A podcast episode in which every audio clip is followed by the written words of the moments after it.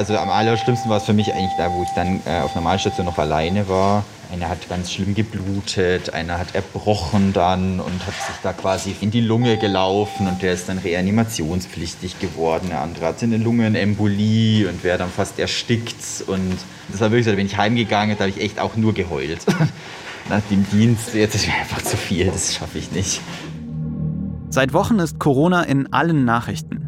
Immer wieder geht es um die Grenzen der Kapazitäten in Krankenhäusern, meistens auf Intensivstationen. Und jede Woche ändern sich die Einschätzungen dazu, wie schlimm die Situation ist. Die Kliniken arbeiten an der Belastungsgrenze. Angesichts hoher Ansteckungszahlen und voller Intensivstationen bleibt die Lage weiter angespannt. Ich finde, was wir dabei nicht vergessen dürfen, wenn es da um Überlastung geht, dann geht es dabei auch immer um Menschen.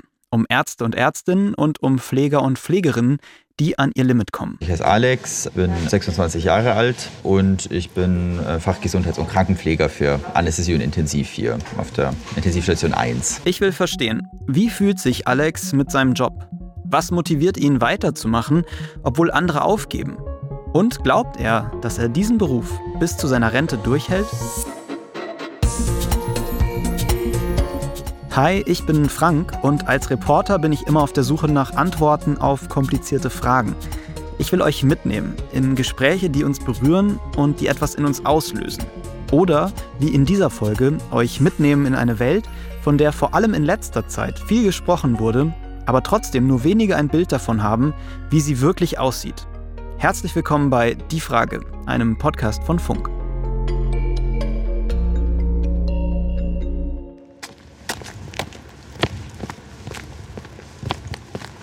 Hi Benny. Ja genau, ich stehe jetzt unten an der Tür. Ja, da wo du uns beim letzten Mal auch abgeholt hast. Das am Telefon genau. Ist nicht Alex, sondern Bis Benny. Gleich. Und den kenne ich schon und ihr vielleicht auch. Wir haben nämlich vor einem halben Jahr schon mal ein Video mit ihm für unseren YouTube-Kanal gemacht.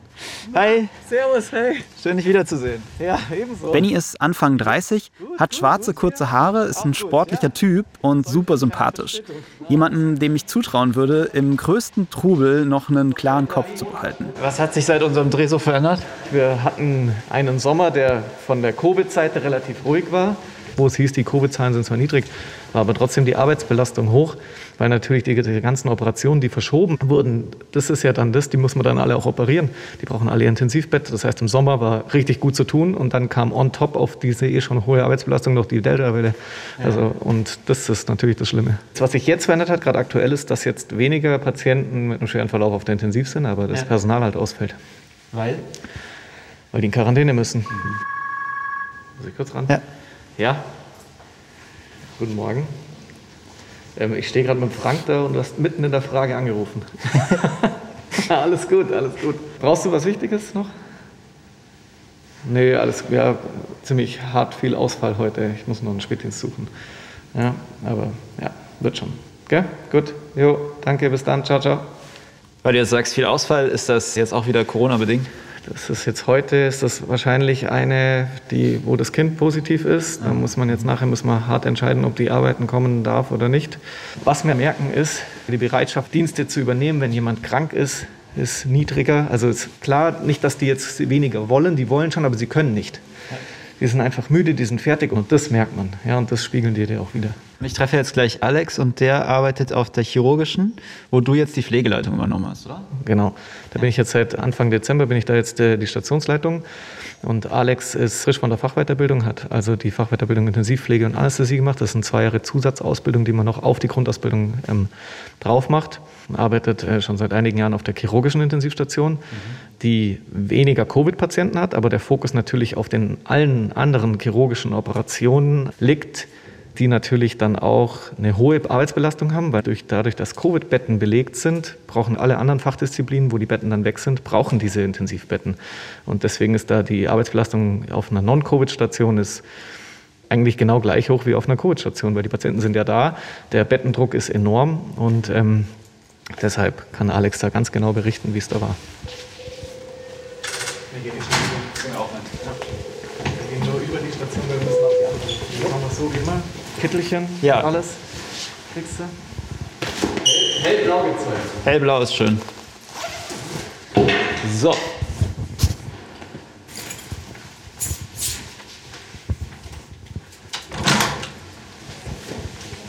steht da schon. Hi. Du bist Alex? Alex? Genau. Ich bin Frank. Genau. Ich bringe gerade noch mein Zeug weg, ja, und dann klammere ich mich ein bisschen an dich, wenn es okay ist. Ja, gerne. Alex trägt, wie alle hier, ein dunkelgrünes Hemdchen und darunter so eine lockere Hose in derselben Farbe. Um seinen Hals hängt eine dünne goldene Kette und er hat ein Piercing an seinem rechten Ohr. Wegen der Maske sehe ich auch gar nicht so viel mehr von seinem Gesicht. Alex hat eine ganz ruhige Art und bietet den anderen auf der Station immer seine Hilfe an. Auf mich wirkt er total aufmerksam. Erzähl mal, was sind so generell deine Aufgaben heute? Also da habe ich mir schon alles zusammengeschrieben, was jetzt heute eben so zum Wechseln ist. Also wir haben drei große Infusionswechsel, arterielle Blutdruckmessungen, Blasenkatheter und ansonsten halt viele kleine Sachen. Mhm. Ich sage, da fangen wir auf der ganz vorne an. Mhm. Ich persönlich kenne den Patienten jetzt gar nicht, ich weiß nur, dem geht es gar nicht gut. Der hat extrem viel Kreislaufunterstützung laufen. Mhm. Also das ist jetzt schon so, wenn da jetzt einfach die Spritze leer geht, Ähm, dann hat er innerhalb von einer Minute einfach keinen Blutdruck mehr und ist dann quasi reanimationspflichtig, also er wäre dann einfach tot. Mhm. Da muss man schon vorsichtig sein, das sind schon Dosen, die sind schon exorbitant hoch. Mhm. Diese Verantwortung zu tragen, stelle ich mir echt nicht leicht vor. Wenn Alex was vergisst oder nicht ständig alles unter Kontrolle hat, dann kann es schnell lebensgefährlich werden. Für den Mann, der gerade vor uns liegt, aber auch für die anderen dreizehn Menschen, die momentan hier betreut werden.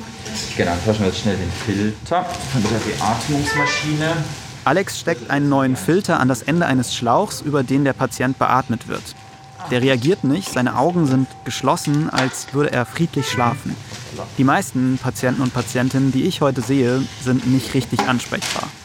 Als Alex kurz aus dem Raum geht, ist es ganz still. Bis auf das regelmäßige Geräusch der Maschine, die Luft in die Lungen pumpt. Alex ist den Menschen hier so nah, über Tage und Wochen. Putzt deren Zähne, wäscht sie, wechselt Schläuche, Infusionen, oft ohne mit ihnen sprechen zu können. Ich finde das schon beeindruckend, wie viel Zeit Alex mit den Menschen verbringt, wie viel Kraft er für sie aufbringt, obwohl er eigentlich kaum etwas über sie weiß. Und es auch schwerfällt, in deren Verfassung eine richtige Bindung aufzubauen. Warum hast du dir das ausgesucht, auf die Intensivstation zu gehen?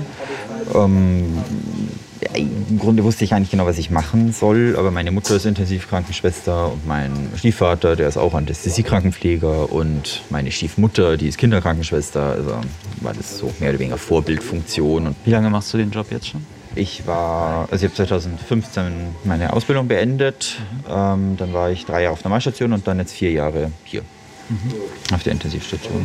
Was ist eigentlich der Unterschied hier so von der Arbeit zu der Normalstation? Ja, also auf der Normalstation hat man ja viel mehr Patienten. Also als ich noch auf der Normalstation gearbeitet habe, hat man im Tagdienst so siebzehn Patienten gehabt. Und im Nachtdienst waren es vierunddreißig damals noch alleine. Und hier hat man eigentlich maximal drei Patienten, aber die sind natürlich schon kritisch krank. Also auf Normalstation hat man schon auch mal einen kritisch Kranken, aber die hier, die brauchen eben schon eine sehr engmaschige Überwachung. Also wir gehen ja jede Stunde mindestens zum Patienten, schreiben die Vitalwerte auf. Das ist die ganze Atemgymnastik, Mobilisation, das ist alles viel, viel engmaschiger. Auch die Medikamente, die laufen, bei uns sind ja auch alle am Monitor überwacht, das ist jetzt auf Normalstation auch nicht. Und wir haben ja auch viele so Organersatzverfahren, also diese ganze Dialyse, Beatmung und so weiter, das ist nichts, was man jetzt auf eine Normalstation legen kann, weil wenn da was ist, dann müssen sofort Alarme, da muss sofort jemand hingehen, das ist mit vierunddreißig Patienten nicht zu leisten, das ist ja schon mit zwei Patienten oft schwierig. Jetzt sind ja hier also super viele auch Schläuche an den Personen und, und, ne, und die sind zum Teil eben nicht ansprechbar und mhm. äh, zum Teil eben mit vielen Medikamenten eingestellt.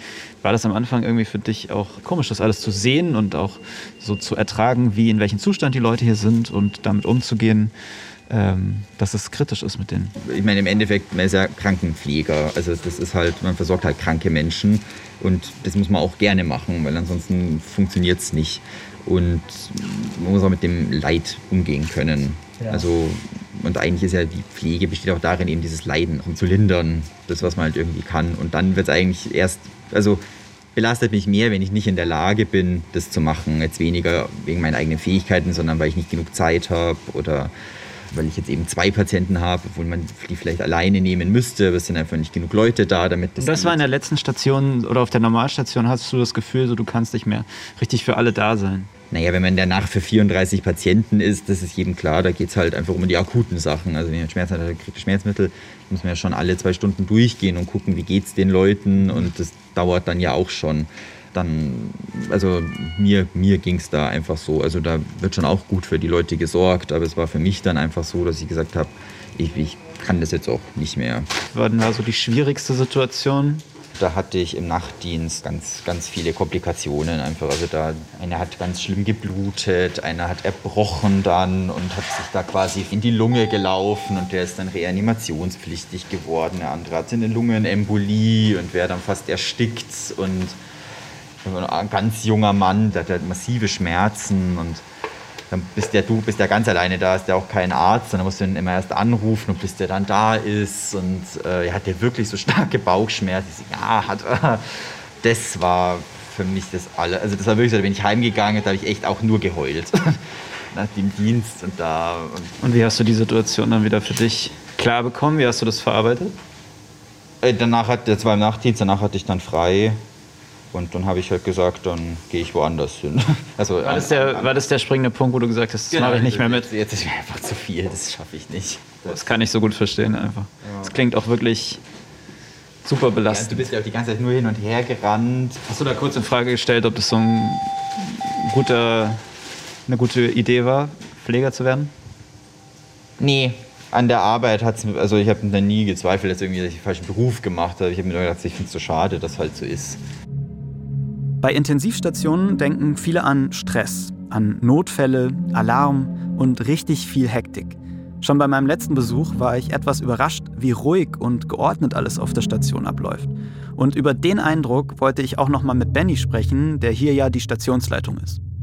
Jetzt erlebe ich hier eigentlich eine relativ ruhige Stimmung. Alles ist sehr koordiniert, also es gibt jetzt hier keine, ich habe jetzt nicht das Gefühl, dauernd Notfälle oder so. Inwiefern täuscht da der Eindruck? Das ist immer so, weil man natürlich hier maximal professionell ist. Und auf einer Station, wo die ganze Zeit rumgeschrien wird und der Alarmpegel sehr hoch ist, das heißt ja immer, dass ein Patient außerhalb der Alarmgrenzen ist. Und wir haben ja aber Mittel und Wege, zum Beispiel, wenn die Sättigung schlecht ist, die Sauerstoffsättigung, geben wir dem Patienten Sauerstoff oder beatmen ihn. Wenn der Blutdruck schlecht ist, geben wir Medikamente, die den Blutdruck unterstützen. Das heißt, das haben wir natürlich sehr, sehr gut unter Kontrolle, weil die Mitarbeiter hier sehr, sehr gut geschult sind. Die sind eingearbeitet, die haben eine Fachweiterbildung, so wie der Alex jetzt. Die wissen ganz genau, genau, worauf sie achten müssen. Und dann schaut man natürlich, dass der Patient möglichst wenig in Situationen kommt, wo er eine schlechte Sauerstoffsättigung hat, einen schlechten Blutdruck, was dann einen Alarm auslöst. Und nach außen wirkt es für einen Laien, sage ich mal, erstmal immer, oder sollte es auch, das ist auch, glaube ich, der Anspruch, den man als Station hat, ähm, erstmal ruhig. Gab es irgendeinen Zeitpunkt, wo du dachtest, also ich weiß noch, ich erinnere mich daran, dass wir mal geschrieben hatten im, im Winter, wo ich gesagt habe, es macht mir schon Sorge, irgendwie wie die Situation gerade ist, und da hast du gesagt, es ist bei dir auch so und es könnte sein, dass ihr da an Kapazitätsgrenzen kommt. Gab es mal eine Situation, wo du dachtest, okay, das ist jetzt vielleicht doch zu viel?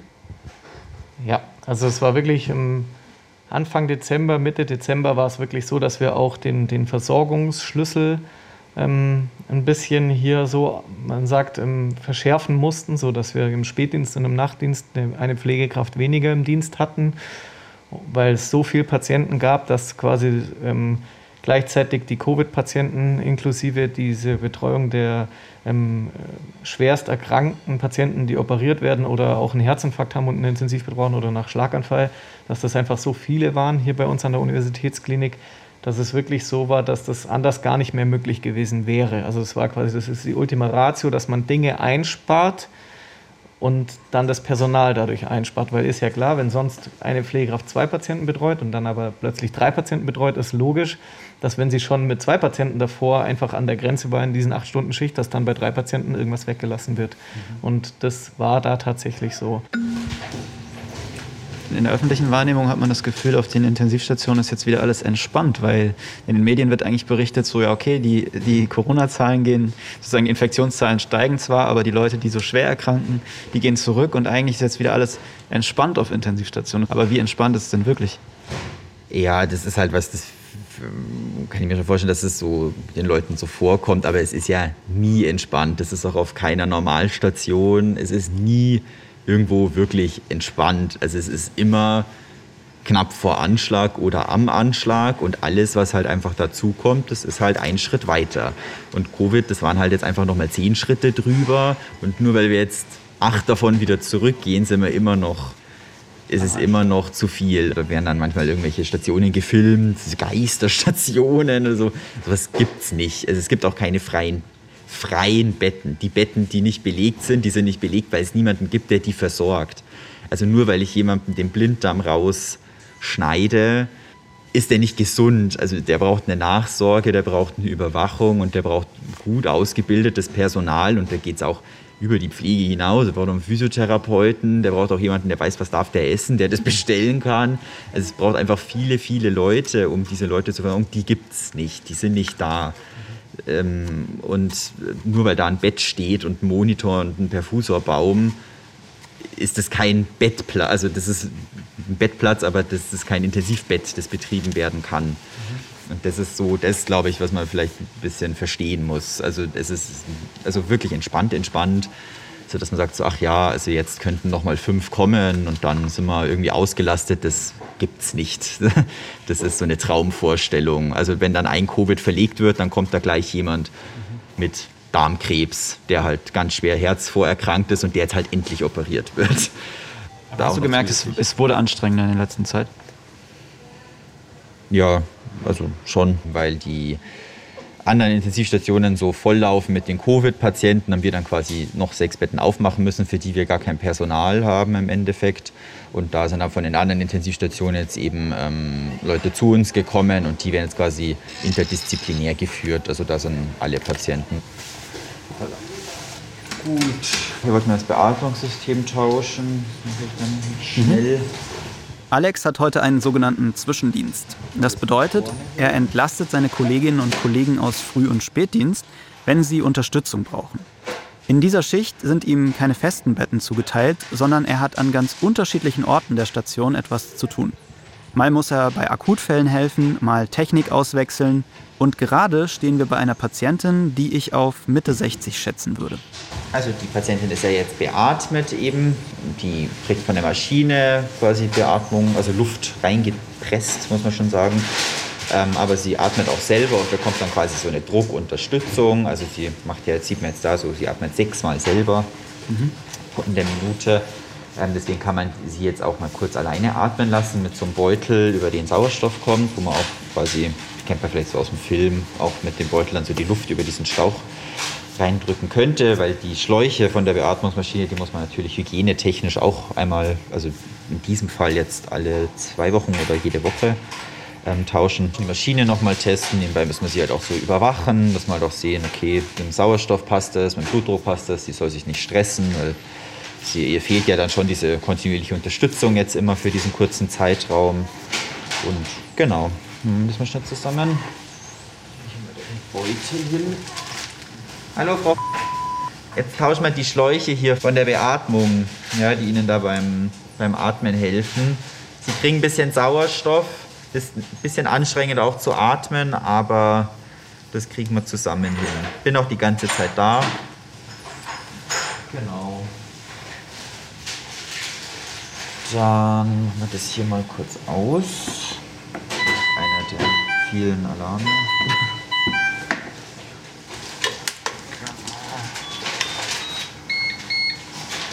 Hast du manchmal ein bisschen Sorge, dass du dann irgendwas vergisst oder falsch machst? Oder? Das ist so mein größtes Problem irgendwie, dass ich im Stress immer Angst habe. Also ich vergesse jetzt selten irgendwas ganz Wichtiges oder so, aber ich habe immer Angst, dass ich irgendwas ganz, ganz Wichtiges vergesse oder wenn man irgendwie viele Spritzen zu tauschen hat oder so, dass man da irgendwie die falsche Spritze reinmacht. Das sind ja kleine Unachtsamkeiten, die können ja ganz fatal, also wirklich fatale, fatale Folgen haben. Mhm.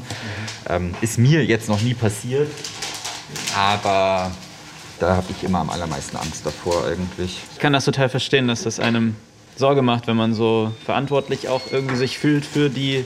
Ja, man ist ja auch verantwortlich. Ja. Das ist ja eben das Dilemma in der Pflege, man ist ja die ganze Zeit am Patienten. Also es ist ja so, also auch der Arzt und so, der kommt ja, der kommt ja zur Visite und so weiter und zur Untersuchung und wenn halt was ist, wenn man was machen muss, aber die Pflege ist ja die ganze Zeit, wenn den ganzen Tag, wenn man für den Patienten zuständig ist, ist den ganzen Tag hier. Aber es ist auch was Schönes. Ja, klar. so schönes Intimes, aber es ist natürlich auch sehr, sehr anstrengend. Also wenn man dann die ganze Zeit für jemanden zuständig ist, egal was er hat. Also die Leute sind ja hier in allem versorgt quasi. Also wenn er hustet und hat dann Bauchschmerzen, bin ich dafür zuständig. Und wenn er sagt, er hat Rückenschmerzen. Und ich weiß ganz genau, okay, das kommt jetzt halt einfach, weil er den ganzen Tag liegt, weil er halt auch nicht aufstehen kann. Weil er nicht aufstehen kann, dann bin ich da auch zuständig, obwohl ich da einfach nichts machen kann. Kann schon auf Dauer anstrengend sein. Hm. So, dann hoppala, hilft die Maschine jetzt wieder. Gut, Start. So, jetzt geht's wieder besser. Alles okay? Geht's jetzt wieder besser mit dem Atmen? Ja, okay. Was motiviert dich, den Job weiterzumachen? Dass ich ihn gerne mache. Also jetzt gar nicht so dieses Leben retten, Menschen retten, so dieses äh, Grey's Anatomy-Ding, sondern halt mehr so dieses halt Dasein, seine Sache gut machen, weiterkommen irgendwie, was lernen. Man sieht ja auch immer einen Fortschritt. Man hat immer, ich habe damit angefangen, damit habe ich aufgehört.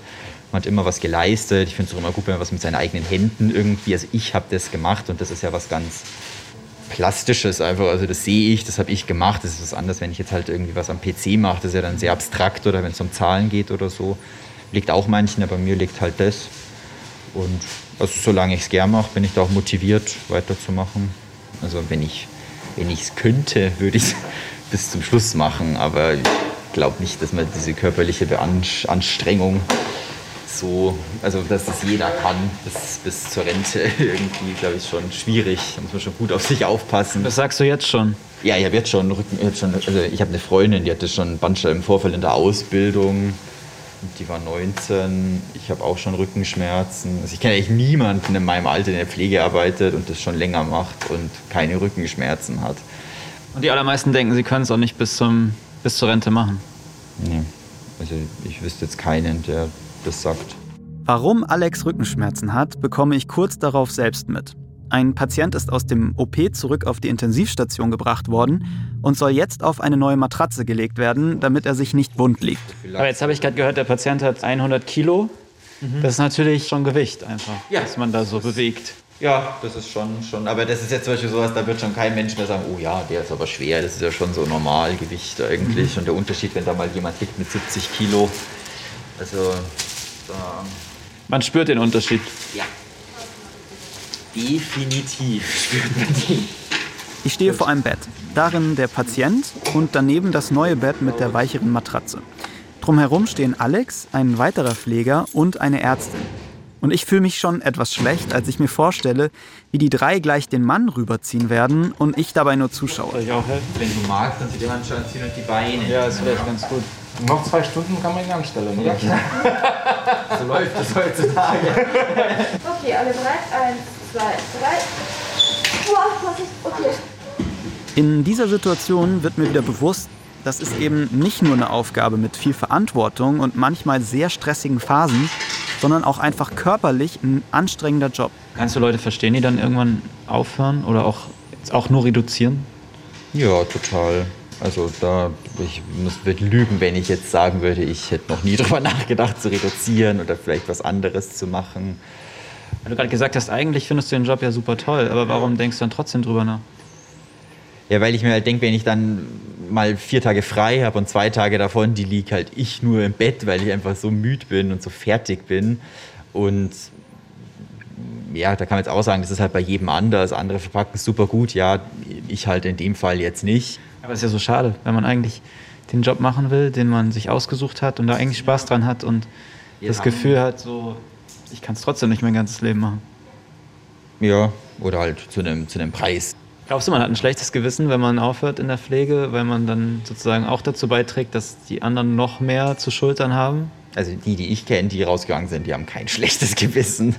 Die äh, sind eigentlich ziemlich happy, weil es ist ja eben so, man ist ja, also ich finde, wenn man in der Pflege eben arbeitet, da hat man schon immer so dieses verpflichtende Gefühl, auch dieses, oh ja, jetzt springe ich ein. Und also das ist schon sowas, das gibt es ja in anderen Berufen jetzt gar nicht so ausgeprägt. Also ich glaube, alle, die im Schichtdienst arbeiten, die kennen es irgendwie, wo es was zu übernehmen gibt, jetzt auch in anderen Branchen. Aber ansonsten Also mir ist ja schon immer sehr auf dieses Ja und ich muss ja und ich weiß ja die, ich weiß ja genau und ich weiß ja auch die anderen. Also es ist eben so, wenn ich jetzt, wenn ich mich jetzt krank melde, dann sind die unterbesetzt und also da ist man schon so in diesen Dingen. Aber ich glaube, wenn man die Leute dann schon so weit hat, dass sie dann sagen, sie gehen, dann glaube ich, also die, die ich kenne, die gucken da dann nicht mehr mit dem Bein in dein Auge zurück. Was müsste sich dann verändern in der Pflege?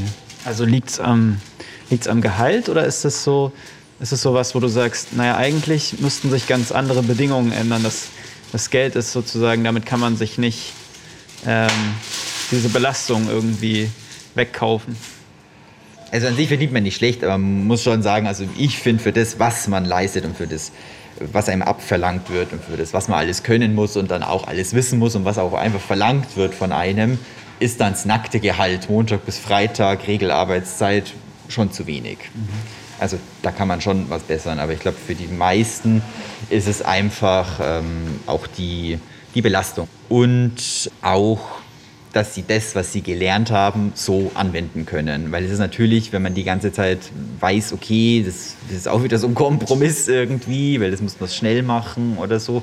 Wenn man dann in der Isolation steht und wenn man dann da eine Wunde vor sich hat und dann denkt man sich so, ach, da könnte man jetzt das drauf machen, das weiß ich und die Wundauflage, die wäre gut und Ding, aber ich bin jetzt einfach in der I S O, ich weiß genau, bei allen anderen brennt die Hütte ganz genauso wie bei mir, das Lager ist auf der, am anderen Ende von der Station und der fährt jetzt auch in zehn Minuten ins C T, da muss ich jetzt auch noch alles abbauen und der ist jetzt total kreislaufinstabil, also raus kann ich jetzt sowieso nicht, um das jetzt zu holen, um das dann drauf zu kleben und dann macht man halt den zweit- oder drittbesten Verband halt drauf, der halt jetzt gerade drinnen ist und das sind halt so. Das ist jetzt ein ganz spezifisches Beispiel, aber das sind halt einfach auch ganz viele spezifische Situationen, die da jeden Tag ganz, ganz oft passieren und die man ja selber auch gar nicht so vor oder vorrangig die ganze Zeit wahrnimmt. Aber das, glaube ich, das häuft sich dann schon bei vielen irgendwie wie an und deswegen, glaube ich, kommt dann auch oft so, ist man öfter vielleicht auch mal ein bisschen gereizter oder irgendwie so und weiß oft gar nicht auch so, warum. Was muss ich denn tun, damit die Menschen erstens dabei bleiben und zweitens auch neue Menschen motiviert bleiben, in die Pflege zu gehen? A, dass die akute Belastung, so in dem tagtäglichen Setting, dass das einfach ein bisschen äh, ruhiger ist, weil es kann ja nicht sein, dass ein System immer so drauf gepoolt ist, dass äh, die Mitarbeiter, du hast jetzt heute hier große Teile der Frühschicht miterlebt, die gehen jetzt um vierzehn Uhr dreißig heim, da brauchst du nicht denken, dass noch einer äh, irgendwie in die Kletterhalle oder so geht, sondern die gehen auf die Couch und sind platt, weil das einfach, aber so ist das System halt gemacht, das ist quasi maximaler Nutzenertrag, ja, weil es halt das Klinik auch ein Wirtschaftsunternehmen ist. Und da muss man halt die Strukturen schaffen, sodass die, das Monetäre besser wird, der Anreiz besser ist, für die Leute auch im Beruf zu bleiben. Und aber, dass man auch die Möglichkeit hat zu sagen, wenn es mal ein bisschen zu viel ist, nicht, dass ich gleich aus dem Beruf rausgehen muss, mhm. sondern dass ich auch mal zum Beispiel reduzieren kann. Mhm. Ja, oder auch mal eine Sabbatical oder so machen kann und da unterstützt wird. Trotzdem sind die Grundvoraussetzungen, nämlich das Monetäre, und der Freizeitausgleich, weil die müssen dann eben einspringen in ihren freien Tagen, die man aber einfach zur Erholung braucht, mhm. ähm, das, da sind einfach die Strukturen nicht so vorhanden. Und das muss von der Politik vorgegeben werden. Was die Politik entscheidet und was nicht, das richtet sich oft danach, was wir als Gesellschaft fordern. Und ich finde, es ist in unser aller Interesse, dass Menschen wie Alex auch weiterhin ihren Beruf ausüben können, ohne das Gefühl zu haben, dass es zu viel wird. Körperlich und mental. Dass Menschen wie er eben nicht unter einem maximalen Nutzenertrag, wie Benny das nennt, leiden. Denn jeder und jede von uns kann krank werden und in einer Klinik landen und will dann ja auch gut versorgt werden. Und für alle, die sich denken, so viel scheint Alex ja gar nicht zu tun zu haben, wenn er so viel Zeit zum Quatschen hatte, der Eindruck täuscht. Und das musst du alles bis zum Ende deiner Schicht sozusagen? Wäre der Plan. Ja. Und alle Labore muss ich noch drucken. Und weil ich dich jetzt so aufgehalten das habe... Das schaffe ich heute äh, nicht, aber das war heute eh so geplant. Okay. Normalerweise müsste ich jetzt schon, eigentlich müsste ich jetzt schon mit allem fertig sein. Ich habe auf jeden Fall großen Respekt vor Menschen, die sich trotz der Bedingungen für einen Job in der Pflege entscheiden. Und ich nehme mit, was Menschen in der Pflege leisten, das ist nicht selbstverständlich und das sollte es auch nie werden. Würdest du eigentlich anderen den Job empfehlen?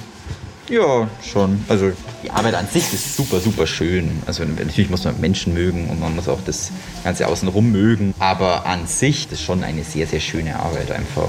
Also würde ich, ich würde auch nichts anderes machen wollen.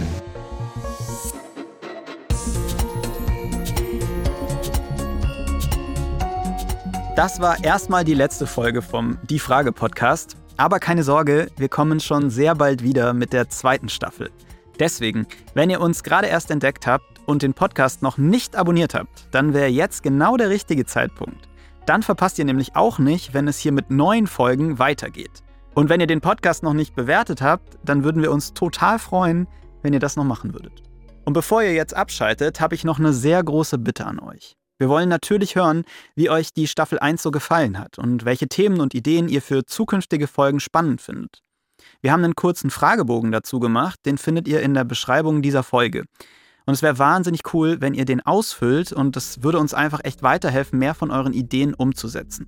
Es hat echt unglaublich viel Spaß gemacht, mit euch gemeinsam in diese anderen Lebenswelten einzutauchen. Zum Beispiel ins Bordell oder in die forensische Psychiatrie.